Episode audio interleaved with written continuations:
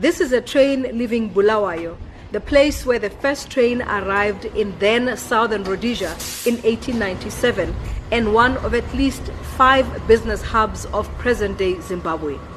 The first link between Bulawayo and Harare was put up in 1902, and over the years, links to Zambia, Beira in Mozambique, Francistown in Botswana, and Vryburg and Beitbridge in South Africa were built.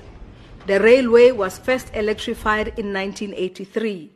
This infrastructure was intended to harness Zimbabwe's economy, driven by agriculture and mining, to optimize exports as well as passenger commuting. More than 100 years on, Transnet says that need still exists. Manager Cross Border Strategy Pietras Fusi. With the extensive mineral and commercial wealth that exists within the SADC region and our wider African continent, it is apparent that sound logistics network systems are critical to enabling the mining sector.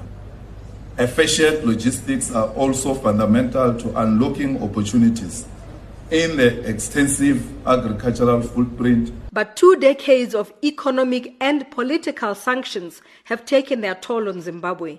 Only a third of its trains are in service, and even those are in a shockingly unsafe state.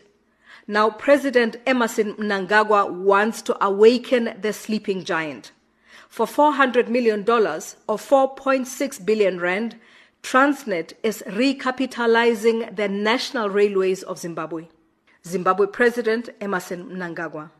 The National Railways of Zimbabwe is receiving 13 locomotives, 200 wagons, and 34 passenger coaches to address key resource gaps in its operations as an interim solution while negotiations for the recapitalization program are being finalized. But why is Transnet looking outwards? This is part of a strategy to divest from the battered local economy. It is targeting 18 African countries to boost its revenue from 60 billion to 100 billion rand. Pietras Fusi. Is train manufacturing maintenance factory at Ekurhuleni City where we are going to manufacture 580 uh, uh, passenger uh, rail facilities or coaches and locomotives and will create not less than 8,000 jobs. Transport Minister Joe Maswanganyi. We believe that gone are the days where people will come with the rail infrastructure and tell us what to do and leave with their money to Europe or America. So the rand and the dollar will revolve between South Africa and Zimbabwe. But this partnership doesn't end there. Maswanganyi. We partnered to construct the Beit Bridge and we are working very well even now towards a concept of one uh, uh, stop border post He has been crisscrossing Southern Africa and he was willing to get grilled at the World Economic Forum in Davos. Now, President Emmerson Mnangagwa couldn't be happier. We cannot say Zimbabwe is open for business when our railway is down, when our roads are poor.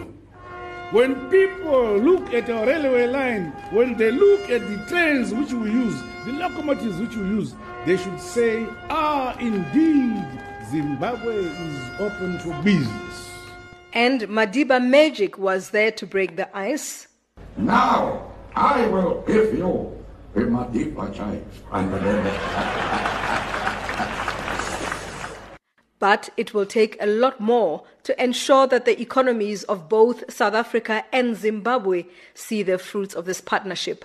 I'm Nthakoana Ngatane in Johannesburg.